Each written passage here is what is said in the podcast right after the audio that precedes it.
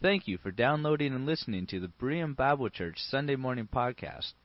Berean Bible Church is located in Shoreline, Washington, morning worship at 11, and many more events throughout the week. For more information, please visit our website at www.bereanshoreline.org. If we'll continue our worship now, these next few moments, by turning to Hebrews chapter 13.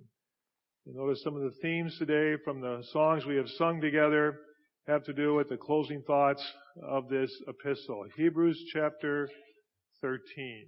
Let's pray. Father, as we open your word, we pray that your words will be heard today. May our hearts be open to your word, and may we live by them. In Christ's name we pray. Amen. Today we, um, this is vacation season, of course, the summer, and people are on trips and journeys, and today uh, we come to the end of a journey we began this uh, study, this sermon series from Hebrews last winter, and uh, we are finishing it up today. Today's the last Sunday. Amen? Well, okay. Well, I can go longer if you want. We could uh, of course, we didn't exhaust it at all. Um, in fact, the first 10 chapters we moved through one chapter a week. Through chapter 11, we just slowed down and have been uh, making lots of application. And that was kind of interesting to me as reading this. With that in mind, it was sort of struck me as a little humorous, but I don't think the author, the, the apostle, intended it to be funny or humorous or even tongue in cheek. But given the fact we have been studying this since, I don't know, Gary, was it January? We started January, okay? Um, I thought it was kind of interesting when he says in verse 22, Brothers, I urge you to bear with my word of exhortation, for I have written you only a short letter. so I guess that's a matter of definition. Um, but I'm sure in context of what these people were going through, and I believe what the author was given by the Holy Spirit anticipating for them, I believe this letter was written uh, not too long before the destruction of Jerusalem uh, by the Romans, and that the Christian, there was a very large Christian faith community in Judea at this time. Very large. We have some estimates from some early church historians and so forth. And we are talking thousands of people. This is not a small sideshow, the, the Christian faith in the context of Judaism in the, in the first century. It's very large. It's a, it's, it's a, it's a big deal. And they are about to be, along with the rest of the Jews in Palestine, they are about to be uh, under some very difficult times. The Romans are going to come and destroy their city. They're going to they're going to pillage and murder and everything that goes with it, and um, they're pretty much going to wipe out Judaism as they knew it in Judea in the first century for the most part. Uh, there are some historians that believe that the, the most of the Christian community had exited um, just before that and went to an area in Jordan called Pella there are different opinions on that, but uh, we believe that the author is preparing these Christians for this. And so given uh, what he has to say to them, it is not a very long epistle given what he wants to communicate to them. So we're going to look at the last section today, beginning in verse 20. And he begins here, May the God of peace, who through the blood of the eternal covenant brought back from the dead our Lord Jesus, that great shepherd of the sheep. And I've underlined in my Bible, because this is the benediction. In fact, uh, my Scofield Reference Bible says, conclusion, benediction, and greetings. And I've underlined peace, may the God of peace, in verse 25, grace be with you all. Now again, we don't know who wrote this, but I have said whoever wrote it was familiar with Paul's theology. If it, if it wasn't Paul, whoever it was, was connected with his ministry, I believe, in some way, because this is so typical. I just went back, I'm not going to do it right now, but you can take time. When I was in my office the other day, I just started flipping back through the epistles of Paul, and because at first Philemon, the grace of our Lord Jesus Christ be with you all. Then you go back from epistle to epistle to epistle, every one of them but one, I think Romans, although it's, although it's, it's in the last section of Romans, but every epistle ends with this benediction. Grace and or peace are always part of Paul's benedictions to his epistles. And these are not throwaways. These are not just sincerely yours. Okay? Um, and, uh, you know, there are so many things that are kind of just courtesies in our, even in our context. You know, how are you doing today? Well, oftentimes you really don't want to know. You're just saying that, you know. Uh, what can I do for you? Good luck. Uh, sometimes even I'll pray for you. And then sometimes later the person says, thanks for praying. And all of a sudden you realize, I, I, I didn't pray. I just said that. Um, this is not just a throwaway line.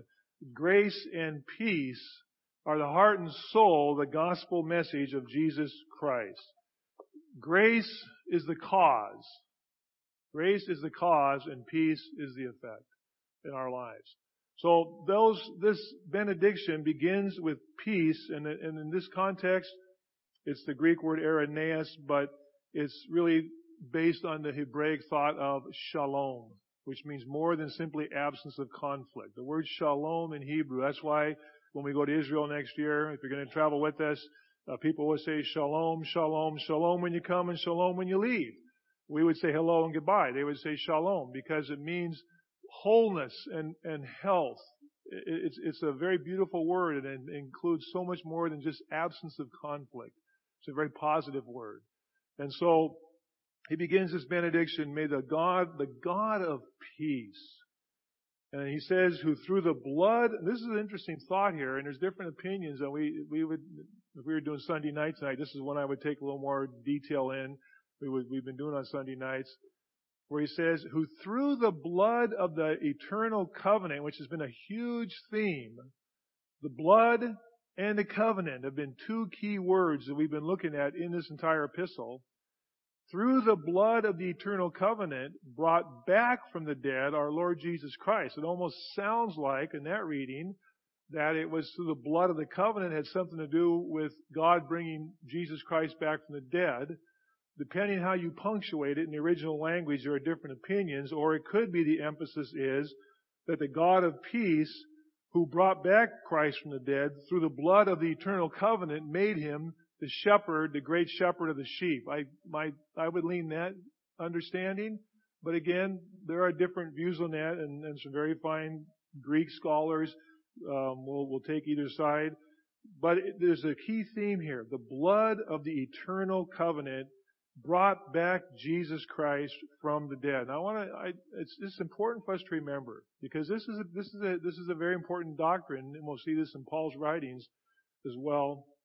That you know, when we come, sometimes we come to Easter, I don't know how much thought we really give to the, the literal power that God exerted in raising Jesus from the dead. I, I've said before, it didn't just happen because it was on the schedule. It wasn't just because, you know, it's on the schedule three days, he's going to rise again. But the Bible makes it clear, and Paul speaks to this quite often, that just as when God created the world, and he, he spoke it into existence, but his, his great power, I mean, you know, the more we know about creation, the more we know about creation, the more um, amazed we are at what God did in creation. And we think of the power He actually exerted in creating the universe. And when he, when he raised Jesus from the dead, He exerted His power. He went to work and by His power, he raised him back from the dead to life. I was thinking about that, you know, that the blood of Jesus Christ that, that, that was shed at the cross of Calvary, that drained from his body, and the Bible says that, that life is in the blood. And yet Jesus Christ rose from the dead. And God's power was exerted. We'll come back to that thought in closing this morning, but keep that in mind. And because of that, Jesus Christ, this is a beautiful phrase. And again, for this Jewish context, this Jewish context, um, this thought is uh, they would grab right away. He became the great shepherd of the flock of the sheep. And the reason for that is one of the accusations against the leaders of Israel in the Old Testament is you were supposed to shepherd the flock and instead you butchered the flock. You took advantage of the flock. And that's not what a shepherd does. But Jesus Christ, who himself said, I am the what? I am the good shepherd. The shepherd what? Gives his life for the sheep. And that, and that, and that story of the, the parable, the 99 sheep and the one that went away, and the shepherd didn't say, oh well, I've got 99 more. The shepherd left everything and went and found that sheep and that, and that wonderful picture, I think it was Frances Hook did, of the shepherd coming back with a smile on his face with the lamb on his shoulders. That he, that every lamb, Every lamb is so precious to him. Every lamb. I think of my uh, father-in-law, trainer Hanson, when the kids were little, and he would say, uh, "Bless the little lambs." The, the, children, bless the lambs, and I see the babies. I see some of the babies brought in today that are over in the nursery right now, and the little ones, and and this uh, bless the lambs, bless bless the flocks, and God bless each one of us as He watches over us. Jesus Christ. This is a beautiful phrase.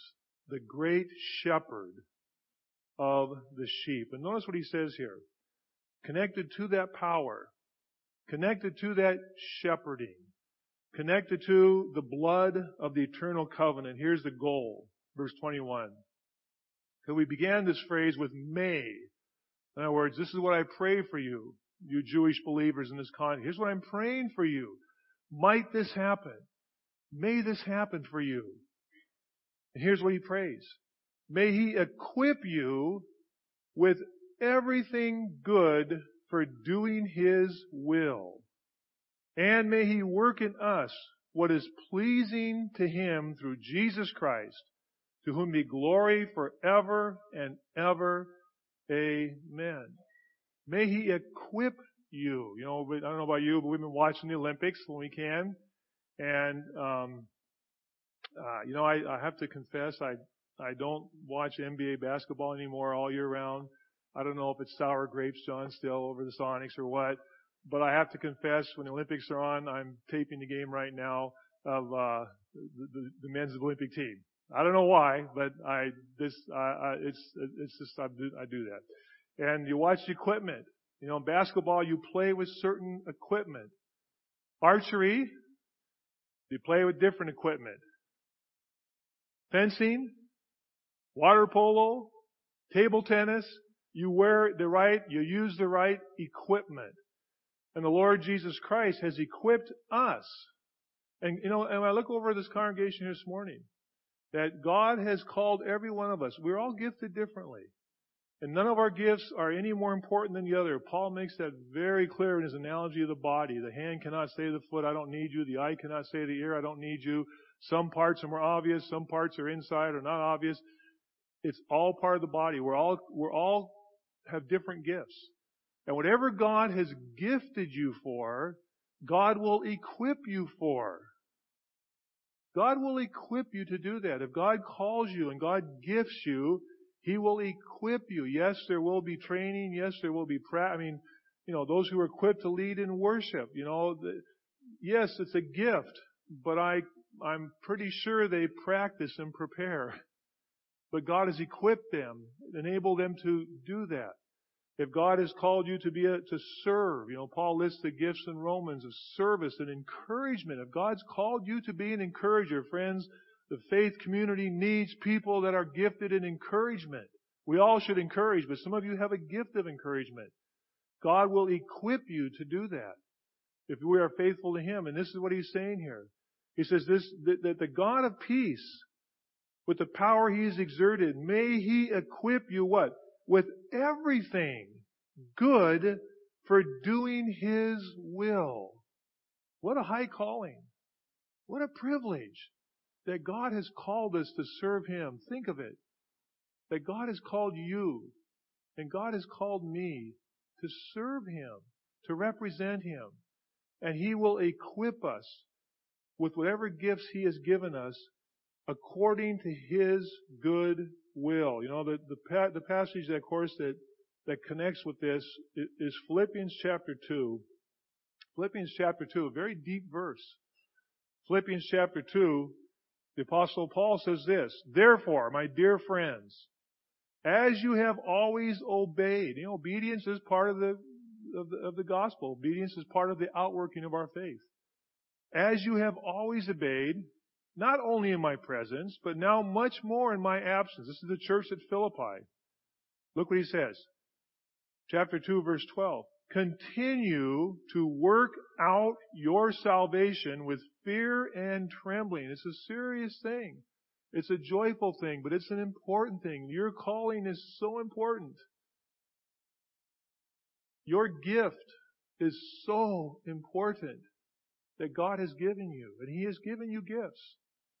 It is so important. He says with, with some fear and trembling, meaning with reverence. Not to be afraid, but with reverence and awe that God has dared to equip you with, with your failings and my failings with a gift that can be used in His work, in His ministry. He says, continue to work out your salvation with fear and trembling. In verse 13, this is a powerful verse. This is one that you have to stop and just meditate on. For it is God who works in you, now notice, to will and to act according to His good purpose. Think of that. I mean, that, that is a little mind boggling. That God is at work in your life and in my life to give me the will and the ability to act upon that will and His guidance for His good purpose. God is doing this in us.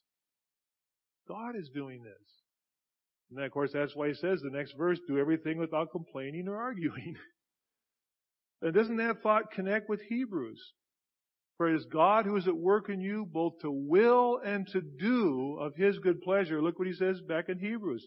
That He may equip you with everything good for doing His will and may He work in us what is pleasing to Him through Jesus Christ, to whom be glory forever and ever.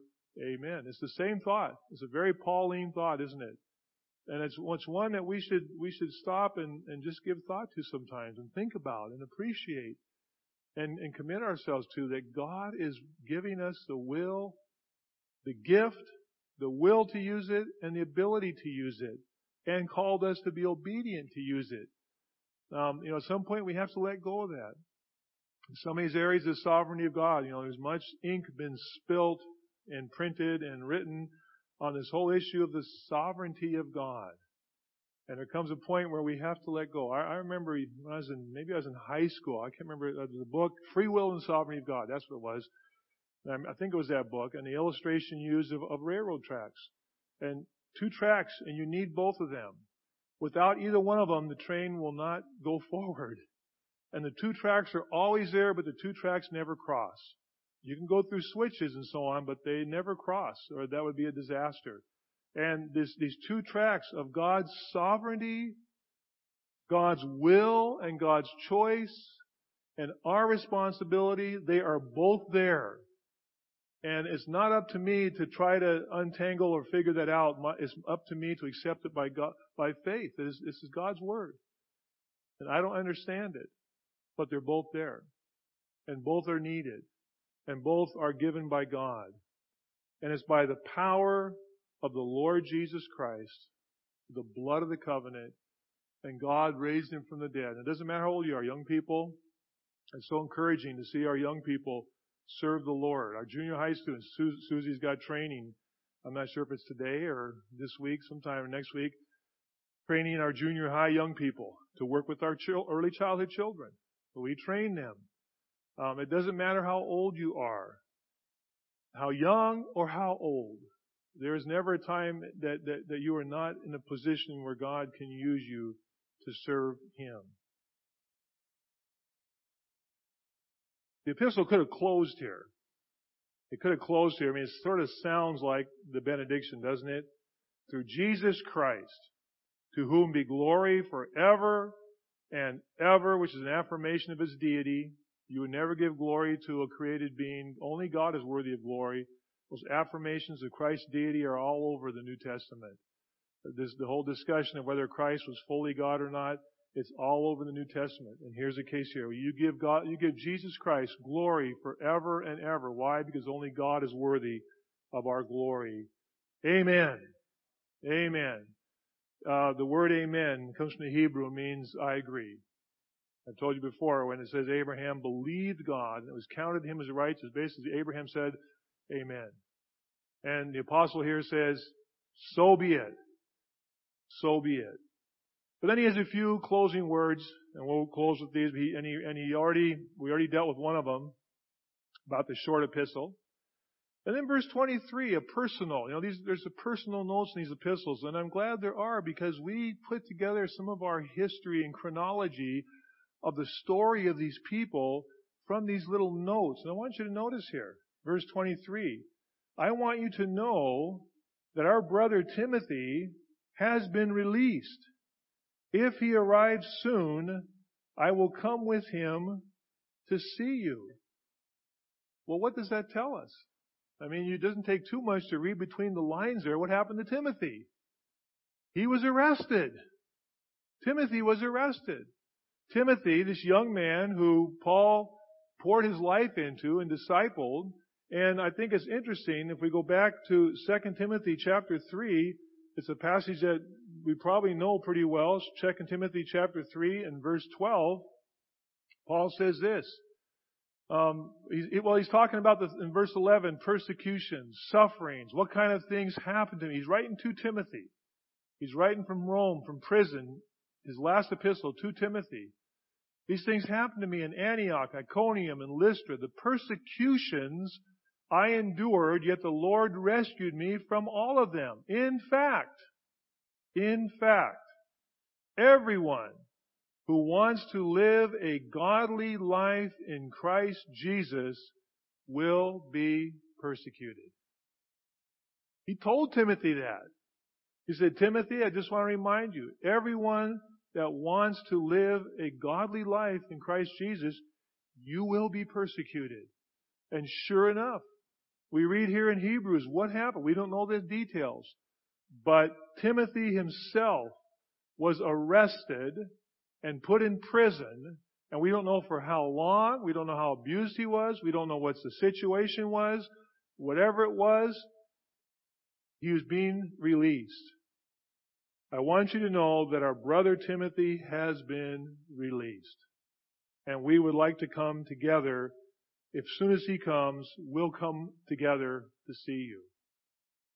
Timothy himself fully experienced this. And I just want to remind you, and again remind myself, that if you suffer persecution for your faith in Jesus Christ, if you take a stand for what the Bible says, no matter how unpopular it is, maybe even in your own family and close people closest to you, if we take a stand for Jesus Christ, if we take a stand for God and try to live faithfully for Him, you should not be surprised at opposition. You should not be surprised at it. And we should not react in such a way that that that that that, that shows we're surprised that everyone doesn't agree with us. He clearly says it here. He says, everyone who wishes to live a godly life will suffer opposition and persecution. Timothy, he went to jail. He was arrested.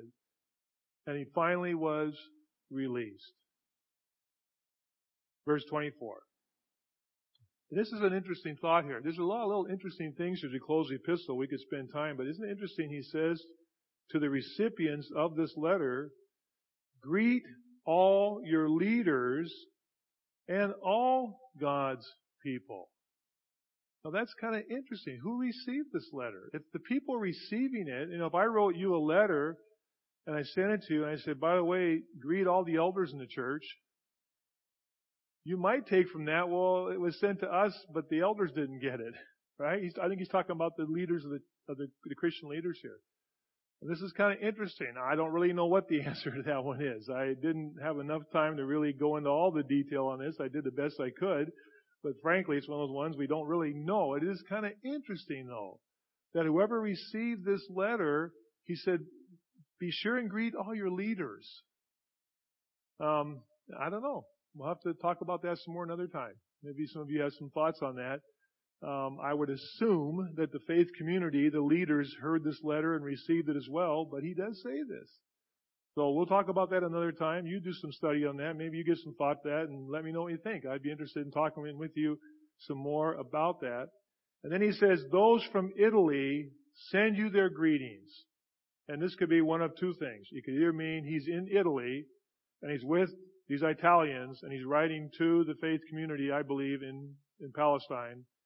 Or more likely myself, I believe, the author is somewhere and there is a group of expatriate Italians with him in the ministry because the Roman church had grown and was, and was very significant and they may have been together wherever they were, and they send their greetings. Paul, oh, excuse me, the apostle ramps up this epistle. Really, I don't have strong feeling on that, um, unlike my friend Gary Hansen over here. but this is it, Gary. This is the last time, so you don't get to talk about that anymore. All right. So, all right. I forgot to ask some of the rest of you what you think, but again, I think we'll agree. Whoever it is, it's very Pauline in its theology, and I think that's certainly we can agree on that. The last verse, and this is not a throwaway line.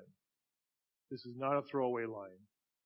Grace be with you all. Charis, charis, the very rich word. The young lady here has that name. Charis, the very rich word. It is used in the Bible for unmerited favor, which is, you know, that's the definition we give our young people in our Bible instruction class. What does the word grace means? It means unmerited favor. You, it's the simplest concept in, in the sense, if I ask you to do something and pay you for it, you have merited it. If I give you the money just because I love you, it's unmerited. It's unmerited favor. You didn't do anything for it. It's also the, it's also used for joy. It's also used for thankfulness. That's why the, oftentimes, especially in a Roman Catholic setting, the communion is called the Eucharist because when it says Jesus broke the bread and gave thanks, it's the word Eucharist. He gave thanks. Charis is a word there. It's, it's like shalom. It's a very rich word. Both peace and grace are very rich words with many nuances. And this is not a throwaway. This is not just a sincerely yours, Jim. This is, this is the heart and soul of why we are here today. Grace be with you all. I reflected on that and we gathered to remember our brother Steve and talking about his name and it says that, that Stephen in the Bible was a man full of grace. It meant, it wasn't talking about he was saved by grace. It was talking about his life. When people were around him, it reminded them of God's gracefulness as our brother Steve did. It was gracious. It was full of grace. And our lives, friends, are to be filled with grace. This has been a theme in this epistle. Go back to chapter 4, one of the, right early on in our study, but in chapter 4, in verse 16. The apostle writing this, talking about our, the high priest, Jesus Christ. Let us then approach what? The throne of grace with confidence. Let us approach God. I mean, the Bible says God is an awesome God. We sing that. The Bible says it's a fearful things to fall in the hands of an, of an angry God. God is, God is powerful. God is God. And when we sing these songs in worship, we are, we are being reminded and trying to lift our thoughts to that realm to remember who we are here worshiping. God is awesome. Our God is an awesome God. But we, these believers, and I believe us as Christians today, are granted the privilege to approach. Remember the story of Nehemiah? When he came before the king of Persia and, and his face was downcast and the king says, what's wrong? Something's wrong with you today. And that's because we know from Persian literature, you didn't dare approach the king with a sad face. You always smiled. You always were afraid that you might be doing the wrong thing in the presence of the king, so you always were happy. You always smiled. You never came in with your face downcast because that could be death. And Nehemiah came in, the king said, what's the matter, Nehemiah? Something's wrong today. You don't ever come this way to me. But we approach the very throne of God when you pray, when I pray, and I take it for granted, I know I do like you do, and sometimes often don't think in terms of when I am praying, I am actually approaching the very throne of God.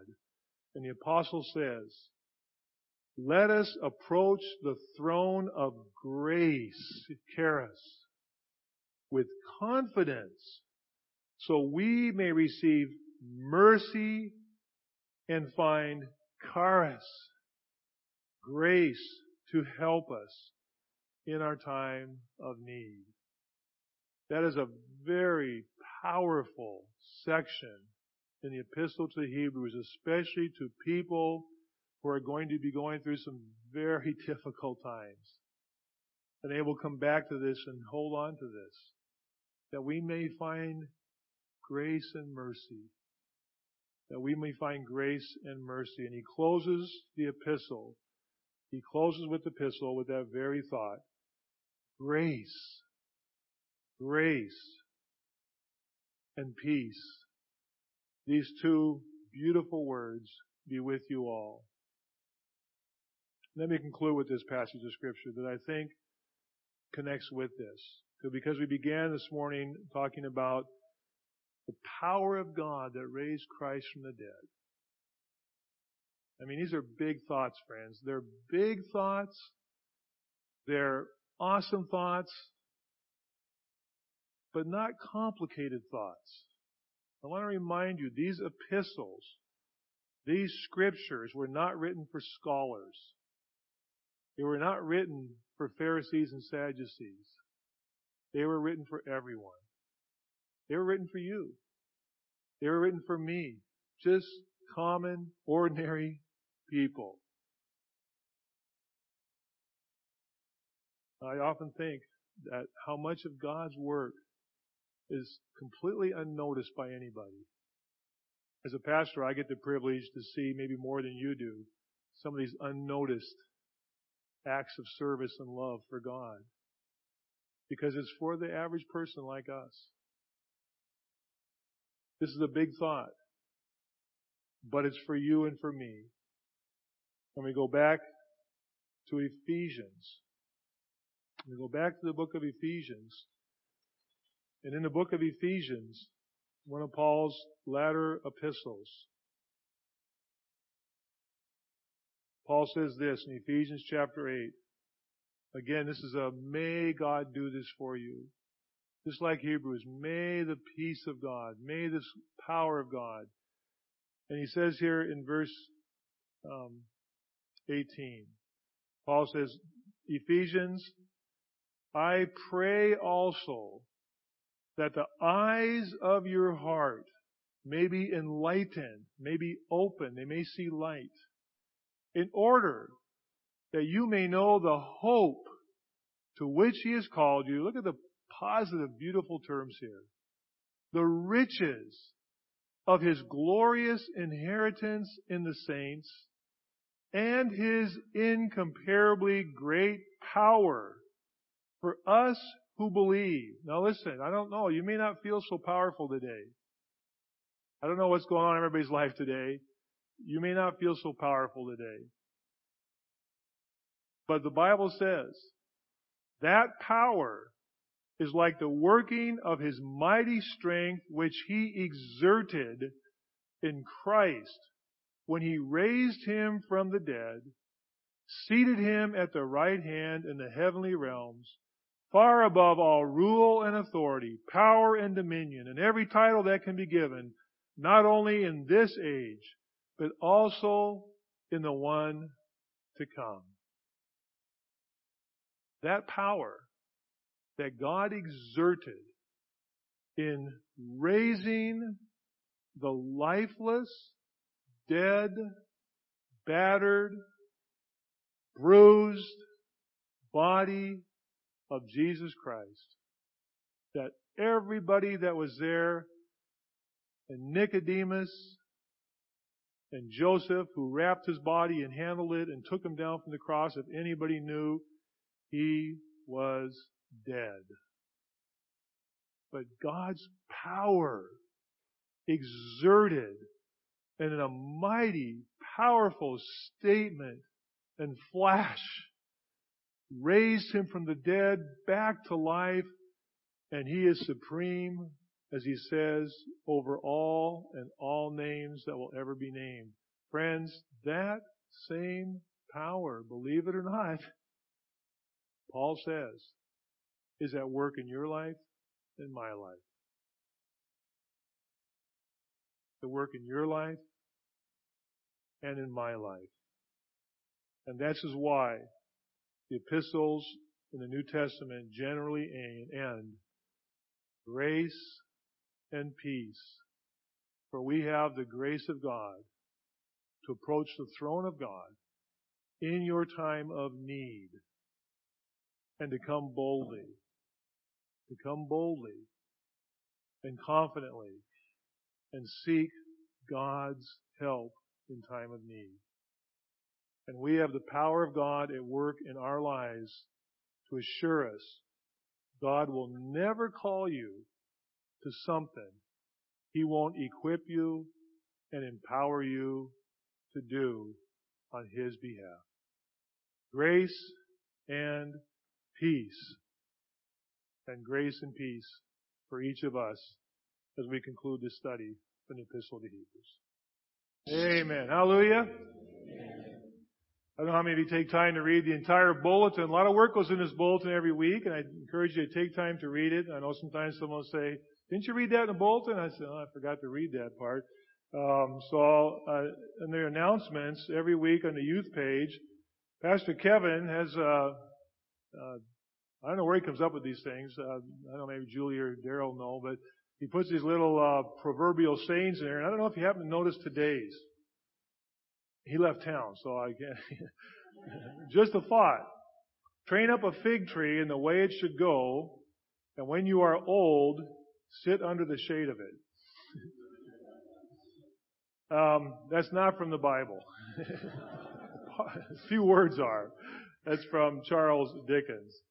And uh, I'm sure that when I'm long, long gone, the only thing you're going to remember about me is uh, my fig trees. Uh, earlier today, Gary talked about things we can bring to the picnic, and Kirsten Amundsen leaned forward and says, "You can bring some figs." Well, evidently, Kirsten hadn't got the word that, as some of you know, I I I cut down my fig tree I don't know, every time I say that I get a groan. And then I planted a new one. But that one just did not do good. It finally was just a stick. And not a very attractive stick. Sitting next to the olive tree I planted that was also kind of looking like a stick. So I gave up on these and last year, year I dug them both up, put them in the back corner of the backyard in our house. And you know what? This is, I'll put them in, throw some dirt, they're gone anyway. Um, guess what? guess what? All of a sudden, there's the fig tree's about this high. I cut it. I cut it way down. So it was just the root, basically. Fig tree's about this high, and there's another fig tree growing. It's got to be related, coming up over here. And they got little shoots on them. Amen. Um, I'm not sure I'll live long enough to sit under the shade. Maybe I will. Somebody will. But it just reminds me, don't give up. Never, never, never give up on somebody. Never stop praying. Some of you here know what I'm talking about. You're praying deeply for somebody. Don't ever give up. Parents and grandparents, pray for your children. Pray for those little ones, those babies. Uh, God is going to do wonderful things. And uh, someday we'll sit under that shade. And next to it will be my olive tree. And it's growing. It's got green leaves. I don't know what I'm going to do if I actually get olives. I'm not sure what to do with the raw olive. I don't think you eat them. But um, the olive branch of peace and the grace of God my fig tree. Uh, someday I'm going to sit under those, hopefully. You come and join me. I'll invite you down. All of you. Okay? God bless you. Grace and peace be with you.